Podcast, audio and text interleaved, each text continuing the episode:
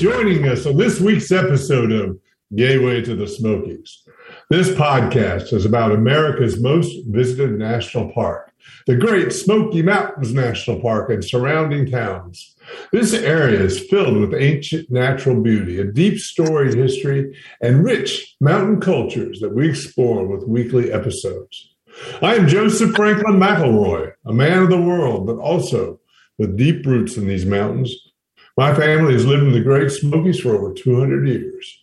My business is in travel, but my heart is in culture. Today's podcast is about breaking trails in the Smokies. Today's beer is uh, by the Bronx Brewery. Now use now use can't leave. This is a, a double IPA. It's a second time I've done it on this show, but I liked it. So um, um, uh, I'm doing it. I'm going to North Carolina one next time. We have a lot of great uh, craft beers in the, in, in the mountains of North Carolina.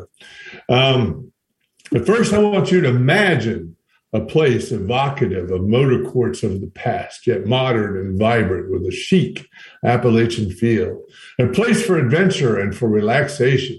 Imagine a place where you can fish in a mountain heritage trout stream, grill the catch on a fire, and eat, accompanied by fine wine or craft beers.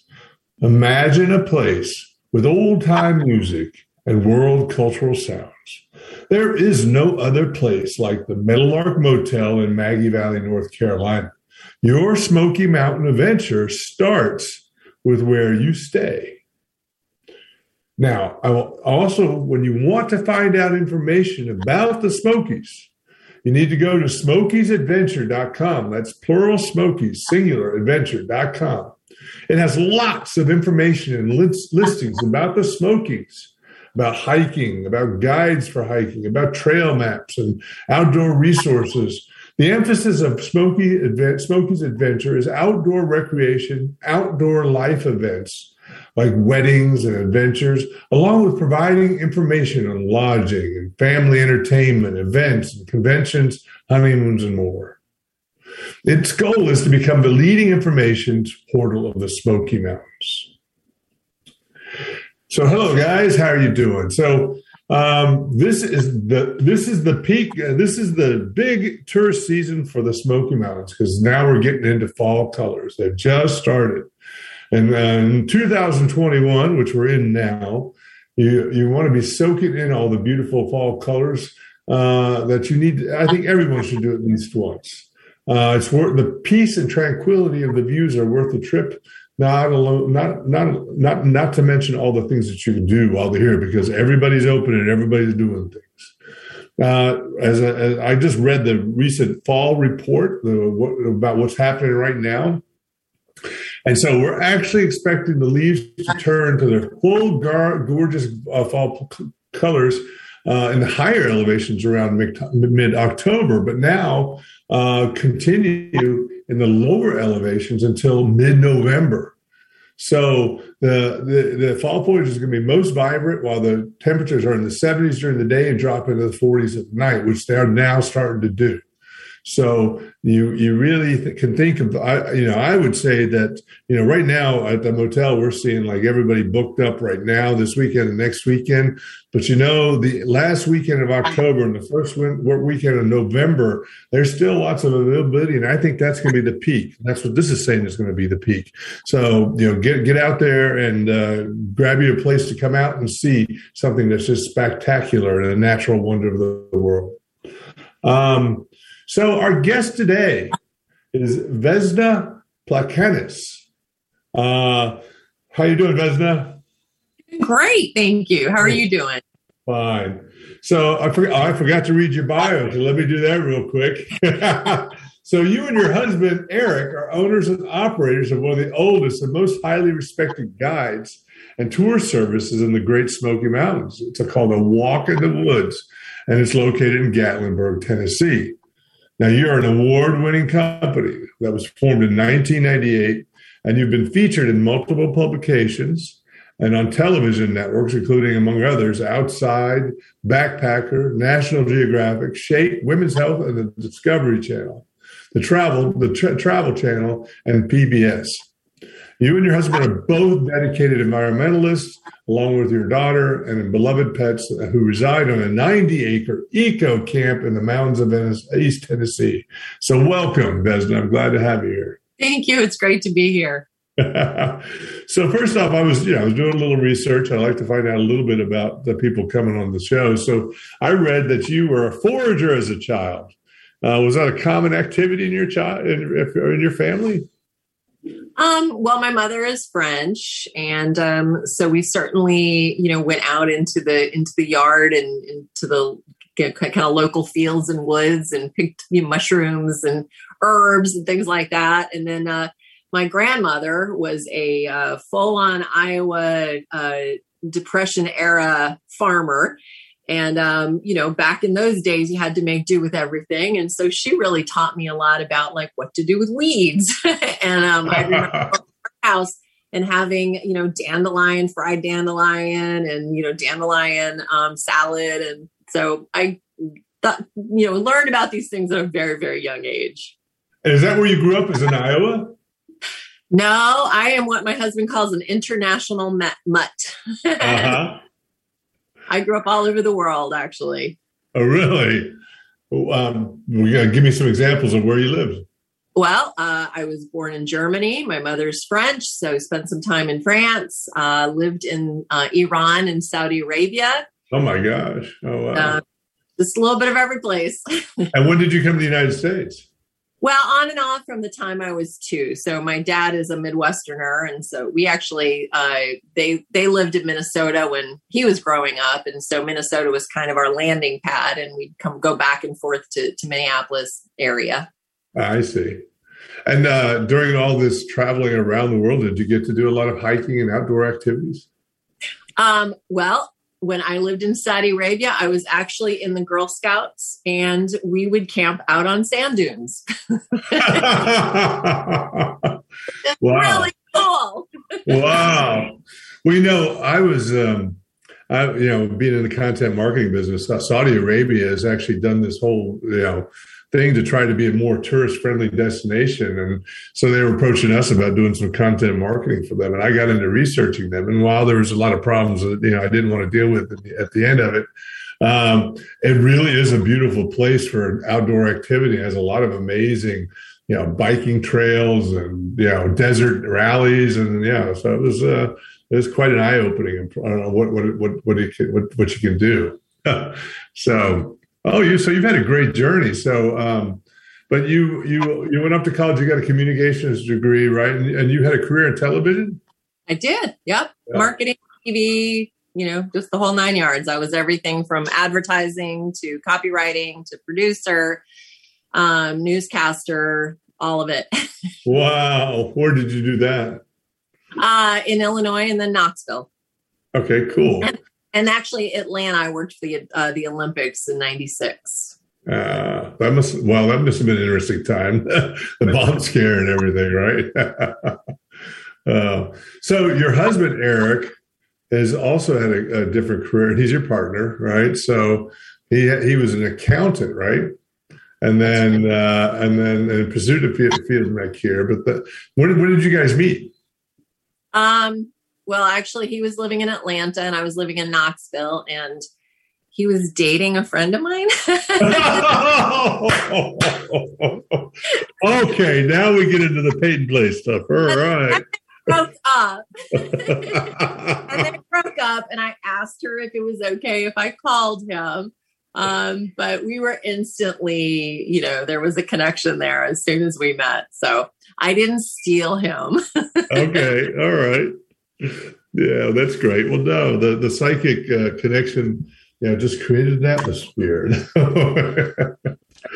uh, so, um, so when you two met, were you? Were, I mean, uh, you, you obviously developed some sort of bond around uh, nature and hiking because you made a career out of it, right? Yeah. Was it, was it like instantly from the beginning? Um, I think both of us just loved, you know, the natural world, and when we met, it was just kind of a, a kismet. Um, but no, I, I, I was growing up in Minnesota, even though I was in Minneapolis, you know, we had woods in our backyard. Um, I was at it, in school at the time um, where they kind of had experimental things in the you know in, in public high schools and so we had a required outdoor education program and so from the time i was 12 years old we had a climbing wall we went to camp when we were you know kids you know at sixth grade that was like required um, and so i just really got into the natural world um, and moving around a lot i was kind of a lonely kid so mm-hmm. it was very natural for me to just go out into the woods and find that solace. Um, and then Eric grew up in uh, in New Jersey, right on the New Jersey uh, New York state line in Mahwah, which is right off the Appalachian Trail. And so, you know, he played in the woods his whole you know childhood too. And so both of us just love nature, and this is what we what we love to do. And then when he and I got married, we actually went backpacking and camping through Maui for two weeks. Wow.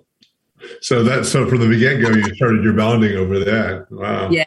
So when did so you lived in Knoxville, I imagined, uh, and he was in Atlanta. So did you have your first experience of the Smokies together or separately? No, I lived in Knoxville for several years. So yeah. we used to. I worked at the TV station, and we used to go, you know, to the park and you know go camping and do picnics and go hiking and um, so no, I, I fell in love with the Smoky Mountains when I was in college and my mom and uh, stepfather had lived in Knoxville. Um, they had just moved down when I started college. So I came down fall break once and just, I just remember falling in love, coming over the Kentucky border. And it was fall and just the colors were so vibrant and magical. And because i'd moved around so much i'd never really felt at home anywhere instantly.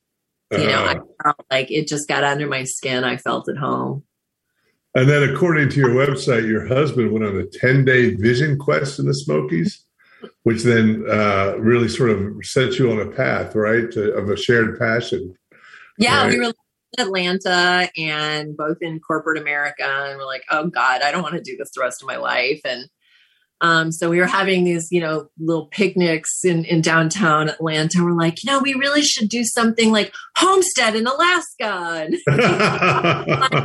that sounds crazy. And, and we're vegetarians. So what would we eat?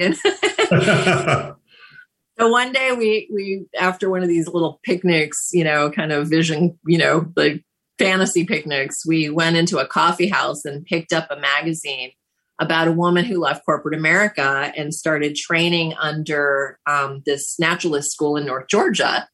And she actually left her job and went and lived off the land. And we're like, this sounds really cool. So um, we started taking classes from this guy at Medicine Bow, and um, that's really sparked our interest and got us kind of thinking about getting in this direction. And then, yeah, Eric went on his 10 day backpacking vision quest and came down. We picked him up, and he's like, I know what we're going to do. there we go. So we're going to take a break now. And when we come back, we're going to talk about what you did.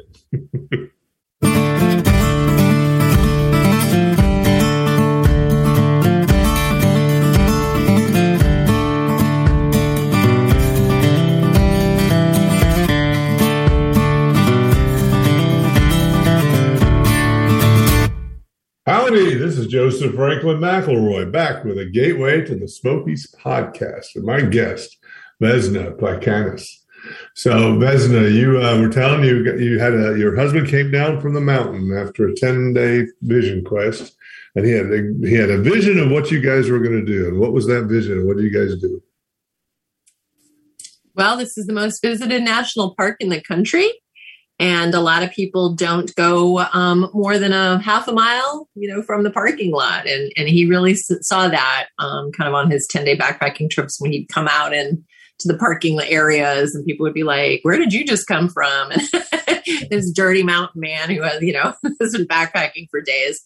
Um, so when he came out uh, of the woods after that 10 day uh, backpacking trip he said you know i really feel like people we need ed- to educate people. We need to get them out there and get them excited about what makes the split place um, so very special. Um, and so we started uh, to kind of do a business plan on on you know how we would create a guide service and you know how we would be more education oriented. So we didn't want to take people from point A to point B. Um, you know, we really wanted people to be immersed and experience what makes um, the Smokies so very special, but also, you know, hoping that that would kind of filter out into the greater world so people could understand that, you know, we are part of this beautiful planet. And um, that was uh, that was kind of a lofty goal, but that's what we set out to do. And how, how long did it take you? When, when, when was that the Vision Quest? Uh, it was a, it was a, I guess in the summer of '96. So it took us a couple of years to sort of save money and figure out what you know the direction we wanted to take and exactly where we wanted to live. And then in '98, you started your business. And what was your first money making venture? so our first money, it's really actually funny because she came back last year. Um, but you know, we started out, we went to like the outfitters, uh, you know, got to know everybody, the Chamber of Commerce, you know, t-shirts. We thought we would walk through the streets of Gatlinburg with our brochures and t-shirts and people would magically stop us and go, Oh, take us for a hike.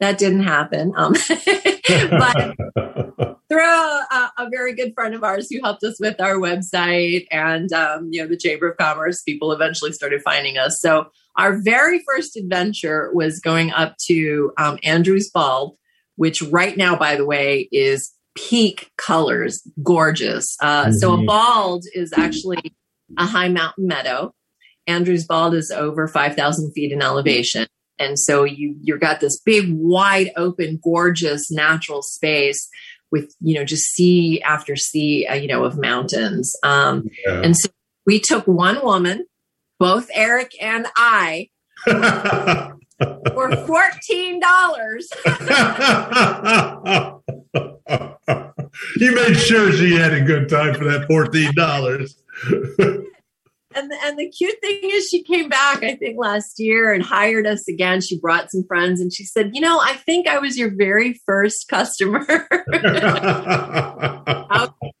What gave her a clue? That the two owners came along with her?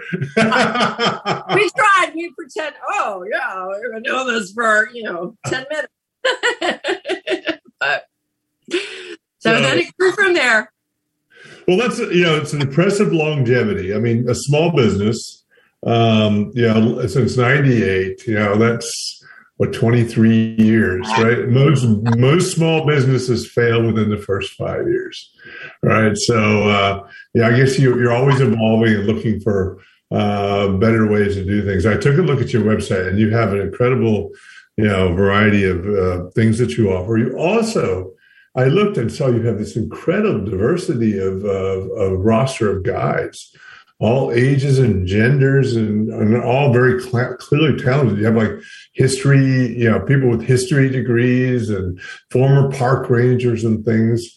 Um, so, what, what, do, what do you? How did you build that roster of, guys? Um, you know, just getting to know people. We're very we made friends with people in the park service. Um, our daughter actually between uh, I think her junior and senior year interned at the park, and that's actually how we got one of our first guides who's been with us forever, our historian Sam.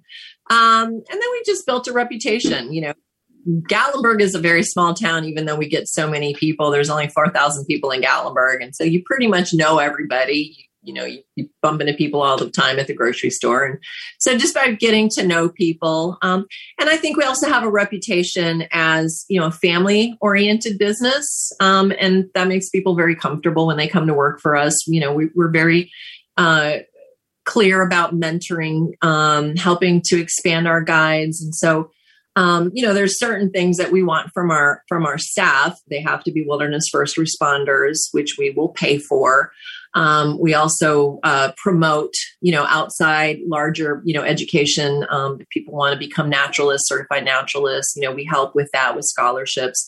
Um, so we're very supportive in that respect.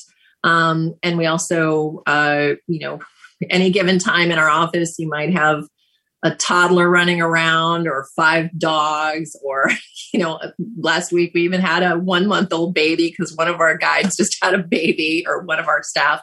Um, you know so I, I, think we just try to be a very supportive kind of family environment. Even though we now have 30 people on our staff we just we still have that core. Cool. Now i was uh, i was you know pleasantly surprised so. But you know, you and your husband combined have uh, 70 years of outdoor experience. And, and you're going to say most of that your husband, right? So, but uh, first 10 but, years, just the two of us taking people hiking and backpacking. Right, yeah. So, but you are also not only hikers, but you're expert survivalists and historians. So, you were in marketing, he was in accounting, you had a vision quest, you came up here. So, how did you learn about medicinal plants and tracking and you know survivalism? And what, how did you how did you go about becoming experts at that? Um, well, a lot of it was when we first started taking those classes from um, the this naturalist school in, in uh, North Georgia and that's run by a man named Mark Warren, Medicine Bow. Um, and he teaches those kind of primitive skills, but based on what the Cherokee used to teach and what the Cherokee used to use.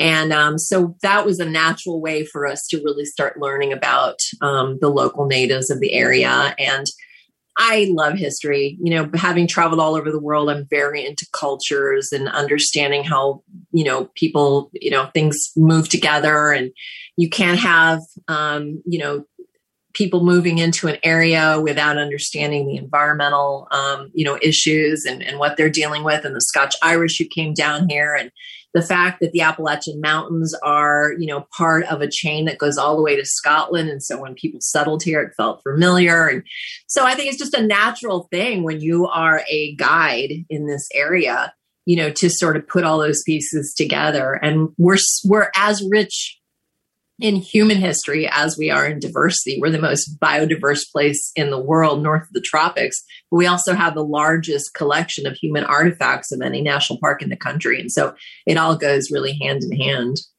Wow. Now, I, um, yeah, I, I, was reading about you, you, guys' depth of knowledge, and of course, you know Bob Plott, who's uh, who helps me with this program and is also a pretty fine uh, historian and understanding the Smokies as well. Just has high things to say about you guys. Uh, but I also understand you're you're really great storytellers. I'm looking forward to hearing some of your stories.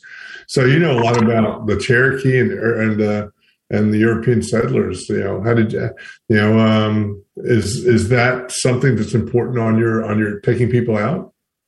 Oh yeah, we, we very much whenever and even as we're mentoring and training these new guides, you know, one of the things we really try to emphasize is that you know you're not just going ah this is a tree and this is that you know you're really trying to weave something together. Um, and i was an english uh, major before i became um, kind of a, a, into communication, uh, which I guess is all part of the same thing. Um, but I really look at being a guide as being um, a storyteller. You know, it's an arc. It's you know you're introducing characters and you're introducing a plot, and you know then there's drama. And then at the end, you know, the you're bringing it all together, um, and this is such a natural place to tell these wonderful stories. What's a, what's a favorite story you tell? Oh,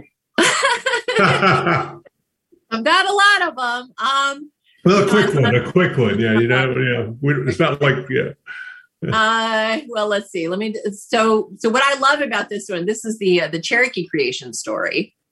And um, what I love about that is that somehow they had this understanding of how the, these mountains were really created. That you know we used to have an ocean here, and the story goes that long ago, um, this the Earth was just this big blue globe, and there was nothing but water, and all the plants and animals lived in the sky vault, and the animals were giant animals.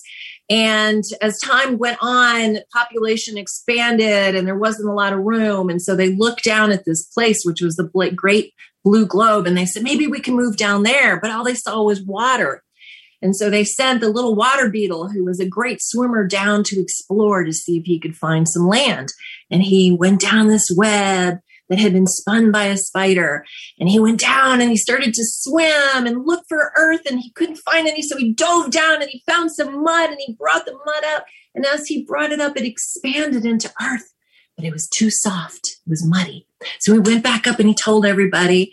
And so the animals sent grandfather buzzard, this gigantic bird, to look for dry land. And he was a big bird and he, he flew and he flew and his wings were so gigantic. But after a long time, he could only find that money, got so tired. And as he flew and got more tired, his giant wings hit the earth and made valleys. And when he brought him back up, they made mountains. And after a while, nothing but mountains and valleys. And the animals said, Come back, come back. And he did. And that is how he created the Appalachian Mountains. Oh, a great vulture. Buzzard, that's right. And if I have oh. time, just finish it real quick. The sun thought it was so beautiful that the sun took a trip. She went from east to west. And as she went over, she was so in love with this area and she dried it all up. And all the animals and plants were able to come down to the Appalachians. Fabulous, fabulous. Yay, yay, yay. I love that story. Oh. So uh, I want to talk more about stories and more about uh, bears when we come back. Okay.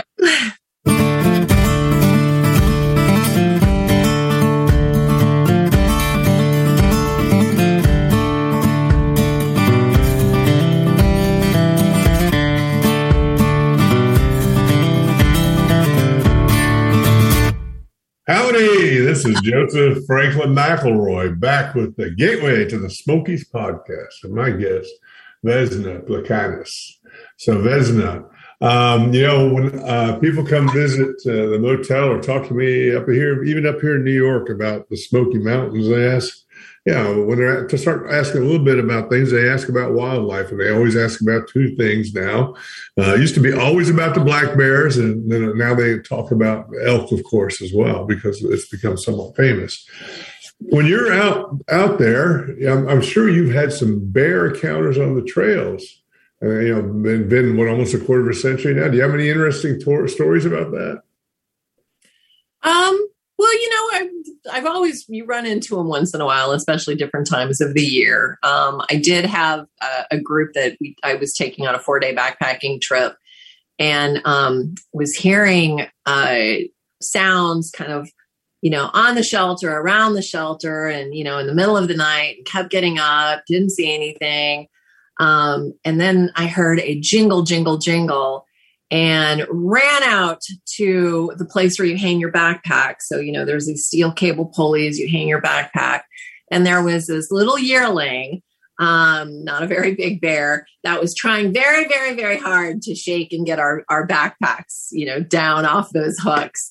Um, and I was able to, you know, kind of chase them away and, and, uh, but apparently, uh, some of the Appalachian Trail through hikers, I'm assuming it's the same one, later saw the same um, little bear, uh, you know, actually trying to learn how to unhook it. So he was trying very hard to kind of work on that hook so he could unhook that uh, backpack. So bears are incredibly smart.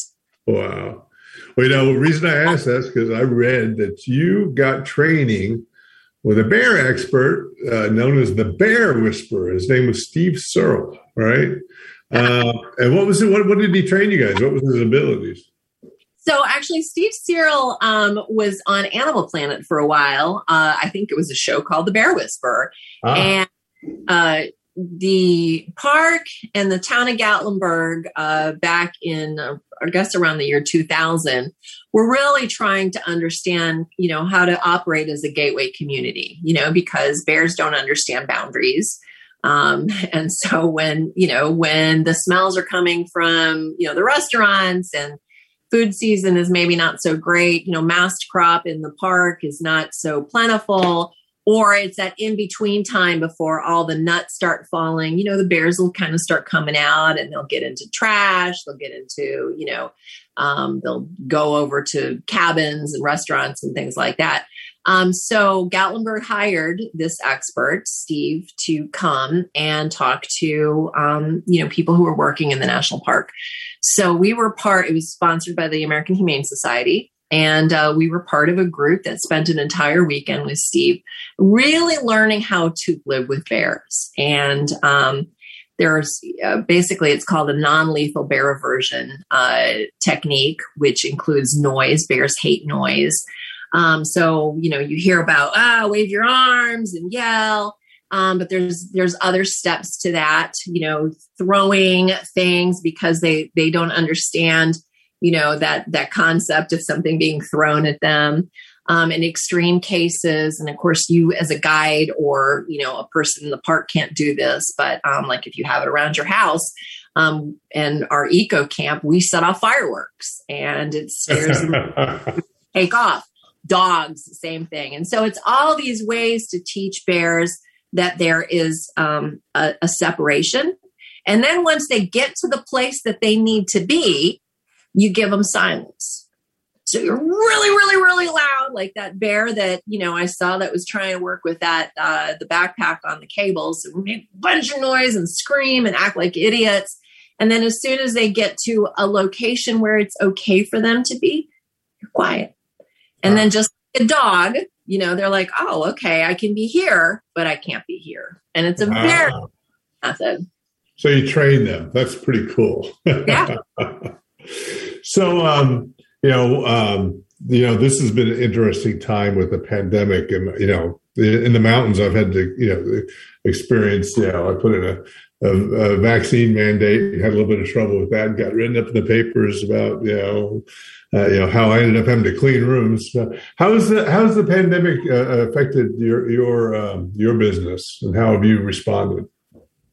Uh, well, last year was a struggle. You know, the park closed down for three months with good reason. Um, so it was it was a, a, shift. We lost a lot of our staff only because we didn't know when we were going to open back up again. Um, our major uh, client is REI, and um, they're about 70, 60 to 70% of our business. And REI stopped operating last year altogether. Oh, wow. So we had no adventure programs. So that really hurt.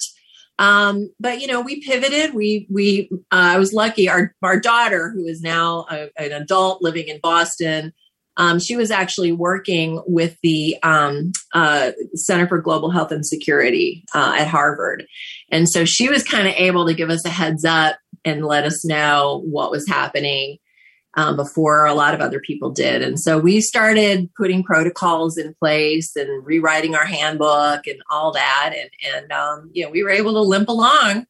Um, and now, all, now all your all your uh, all your all your guides and all your programs are all very safe and, and for COVID and all that sort of stuff, which is I think important to let people know.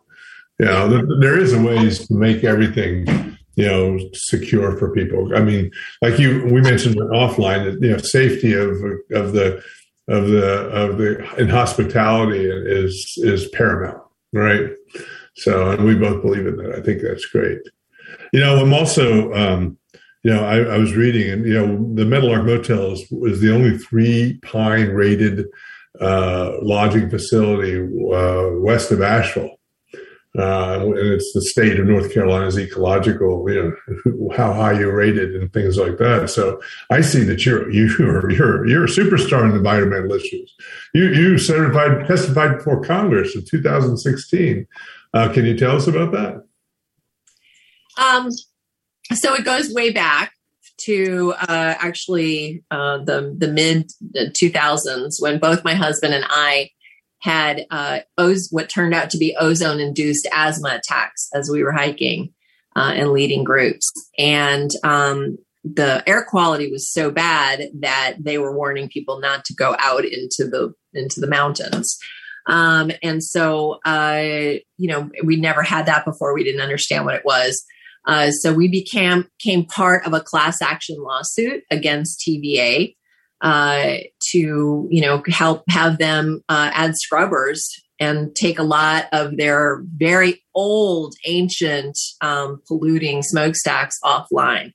So eventually, they actually ended up closing um, 18 power plants that were so bad and they had been grandfathered in. And then, um, you know, we helped with a lot of other environmental groups to force TVA to add scrubbers to all of their uh, smokestacks. So the air quality and the plant life as a result went from, you know, being hazardous sometimes and only seeing, you know, five, six miles, 10 miles to now you're seeing on an average day, you know, 60 miles or more. And, um, you know, it's not uncommon to have, you know, 200 mile visibility days. And so uh, when the EPA was looking at, um, you know, strengthening these um, these uh, you know regulations, I was invited to um, to go to DC and um, and was able to tell my story about what it was like to have an ozone induced uh, asthma attack. Wow, wow, that's great. So um, I, I, really appreciate that work because I'm very adamant about you know we got to be preserving these. I mean, the reason the Smokies were created in the first place was because of uh, you know concerns for the deforestation of the Smokies. So you know um, you know ecology. Uh, environmental issues are sort of a fundamental aspect of the founding of the Smokies. Um, you you live, you know, and speaking of eco, you live in a 90 acre piece of heaven known as the Eco Camp. That's what I read on your website. But what, what does that mean? um, well, we have a 90 acre piece of property that is surrounded by national park, and um, we also have an eco camp there. And so there's um, off the grid, um, you know, kitchen and bathrooms and, you know, tent platforms and, and things like that. And so um, we're very lucky. It's a beautiful piece of land in right. Cosby. It's not glamping, right? It's it's. Oh it's no, like, it's glamping. Yeah. It's glamping. Yeah. Oh yeah. All right. so eco-friendly glamping, everybody out there. We got the we got the source for that, right? Uh, that that's cool. That's really cool. Um, now you have won a numerous awards. I saw that you're an award-winning uh, uh, uh, firm company. What? Tell me about some of the awards that you've won. Uh, well, the one we're most proud of is uh, in 2012. My husband won um, top guide for REI Adventures for REI, and um, you know that's against uh, you know that's a worldwide uh, honor. And so we were actually able to go out to Seattle, and there was a big ceremony, and he spent a whole week with other guides from around the world. Um, and so that was that was pretty exciting. Oh, cool! Yeah, yeah, yeah. So we've actually had two guides that were uh, REI top guides. Oh, really? Wow. Uh-huh. So, um, so, uh, so what are what are the um, so what are the some what are the some of the top tours that people can take with you? Uh, well, it really depends on the time of year. Like right now, we have a fall color tour that's obviously very popular, and we'll kind of chase the leaves and take people out to you know where the best spots are. Um, we're also um, we're very family oriented, so uh, kind of one that's near and dear to my heart is uh, our program called Exploring Nature with Children. And, you know, kids are so overscheduled and they're, you know, on their phones and all that. So it's an opportunity to just get them out and get them dirty and playing in the mud and looking for bugs and, you know, eating wild foods under supervision, of course. Um, and, uh, you know, it's always just such a hit. So anything that's kind of family oriented where we can get the kids out there um, is near and dear to my heart. How about three year old toddlers? I got twin toddlers. So uh, you got something for them? Actually, the exploring nature with children is perfect for them. They oh, really love stuff. Oh yeah, we're looking for salamanders. We're playing in the streams. You know, they're just splashing around and they're having a ball. Yeah, that's that is a great hike for kids. All right. Well, then uh, next time I bring them down, we're gonna have to set that up, right? Perfect. oh yeah, cool. So, um, what what besides the kids tours? I mean, you do driving tours, things like that. But what uh, I, I, actually have to take a break now. But I want to talk about a little bit more of what you offer in terms of the tours and what what people interesting in the Mountain Smokies might find interesting to do.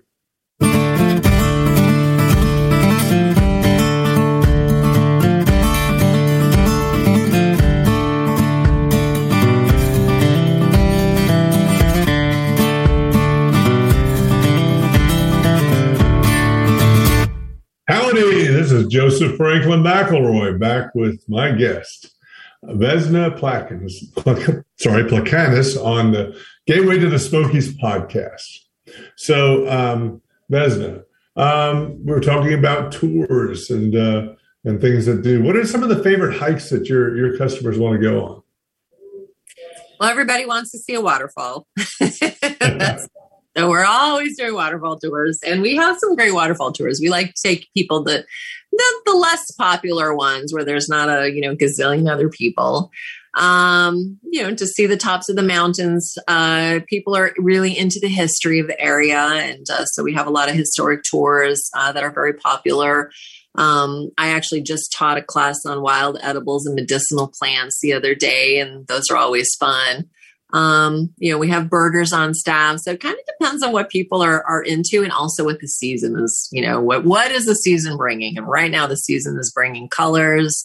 We've had a lot of rain, so any water hike is just gorgeous. So, um, you know, upper elevations. I think I mentioned Andrews Bald. That's one of my favorites, and this is the time to be there because it's just everything's peaking up there. So, do you lead foraging tours and end up doing cooking or cooking classes and things like that? I have in the past, yes. Yeah. Well, you know, usually what I do is what um, you know we'll have like a kind of a classroom setting where I'll, I'll teach people how to identify plants, and I usually bring a few things for people to try depending on what's going on in the season. I have, a, I have an interest in talking about that because we're putting in a camp kitchen at the Metal Meadowlark, and we want to do some uh, interesting classes like that. So that could be a, a way to you know people come and get a taste, and then go up in the mountains and actually find the stuff. um, so, um, so what? This is always a good question. I like to put a little competition into this now. Uh, you have the Tennessee side of the Smokies and the North Carolina side of the Smokies. What are your favorite? What's your favorite hike on the Tennessee side, and which one's your favorite hike on the North Carolina side, and which one's better? And I hint, hint, hint. I'm on the North Carolina side. Okay, that's put me on the spot. But you know, so I will I will preface this by saying, you know, the Smokies, as I mentioned, are the most biodiverse place in the world in the temperate zone.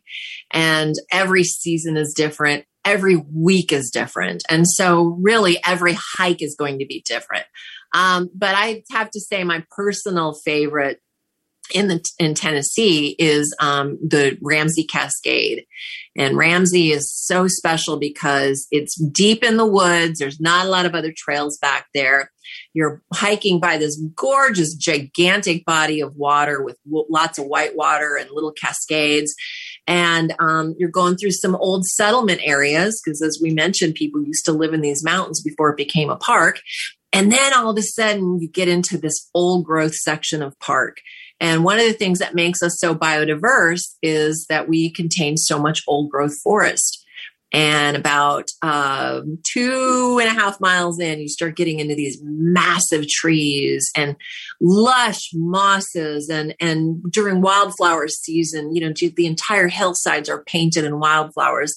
And, you know, you get in these trees that would take six to seven people to put their arms around. I mean, that you just can't beat. That's an amazing experience um, to see that. And then it ends up at this gorgeous giant waterfall. Um, so I really love that hike. That's actually the very first hike I took my husband on when we were first dating um, to get him excited about the Smokies. Um, and then I'd have to say, probably in North Carolina, I really love the Cataloochee area. Um, so there's a lot of really neat, especially this time of year. Um, you know, hiking up Pretty Hollow Gap and seeing some of the views, um, and in the springtime, seeing all the wildflowers. Um, Hemphill Bald right now and to see all the gorgeous, um, you know, fall colors. But what makes Cataloochee so special is, especially in October, you get to hear the elk bugling. Yes, mating season. So so you get to experience up front and personal the wildlife that is so famous for the Smokies. Yeah. Oh, that's cool. If, if, people can't do a hike, you you you are also offer, offer car tours, right? Sure. And what would you what would you say is the best and most popular car tour? Um, well, everybody loves Cades Cove. You know, if they've never even been to the park, a lot of times Cades, they go to Cades Cove. Cades Cove could actually be its own national park. You get up to 3 million visitors a year. And Cades Cove is beautiful because it's this big, wide open area that is a giant sinkhole. And so you have lots and lots of, you know, expansive views. You're surrounded by mountains and it's also very historic. So you get a lot of the old cabins and barns and cemeteries and old mills um, that show people what it used to be like when the European, you know, uh, settlers lived here. Um, and then prior to that, it's got some Cherokee history. Uh, so that's a super popular one. Um, we like to go at certain times of the year because otherwise it gets very, very crowded. And going on the weekend, unfortunately, gets to be a little prohibitive. But that's a popular one. Um, and then we've got another one that we take them up into the upper elevations all the way up to Clingman's Dome so they can kind of see all the different eco zones from, you know, the lower elevation, thick woods up until the upper elevations when you're in a Canadian zone forest. So it's really fun to see that. Cool. So um, you've worked with Bob uh, developing the Meadowlark Smoky Mountain Heritage Center tours. Can you tell me what those and, and hikes? Can you tell me what those two initial products are? And I think they're going to be available starting in November, right?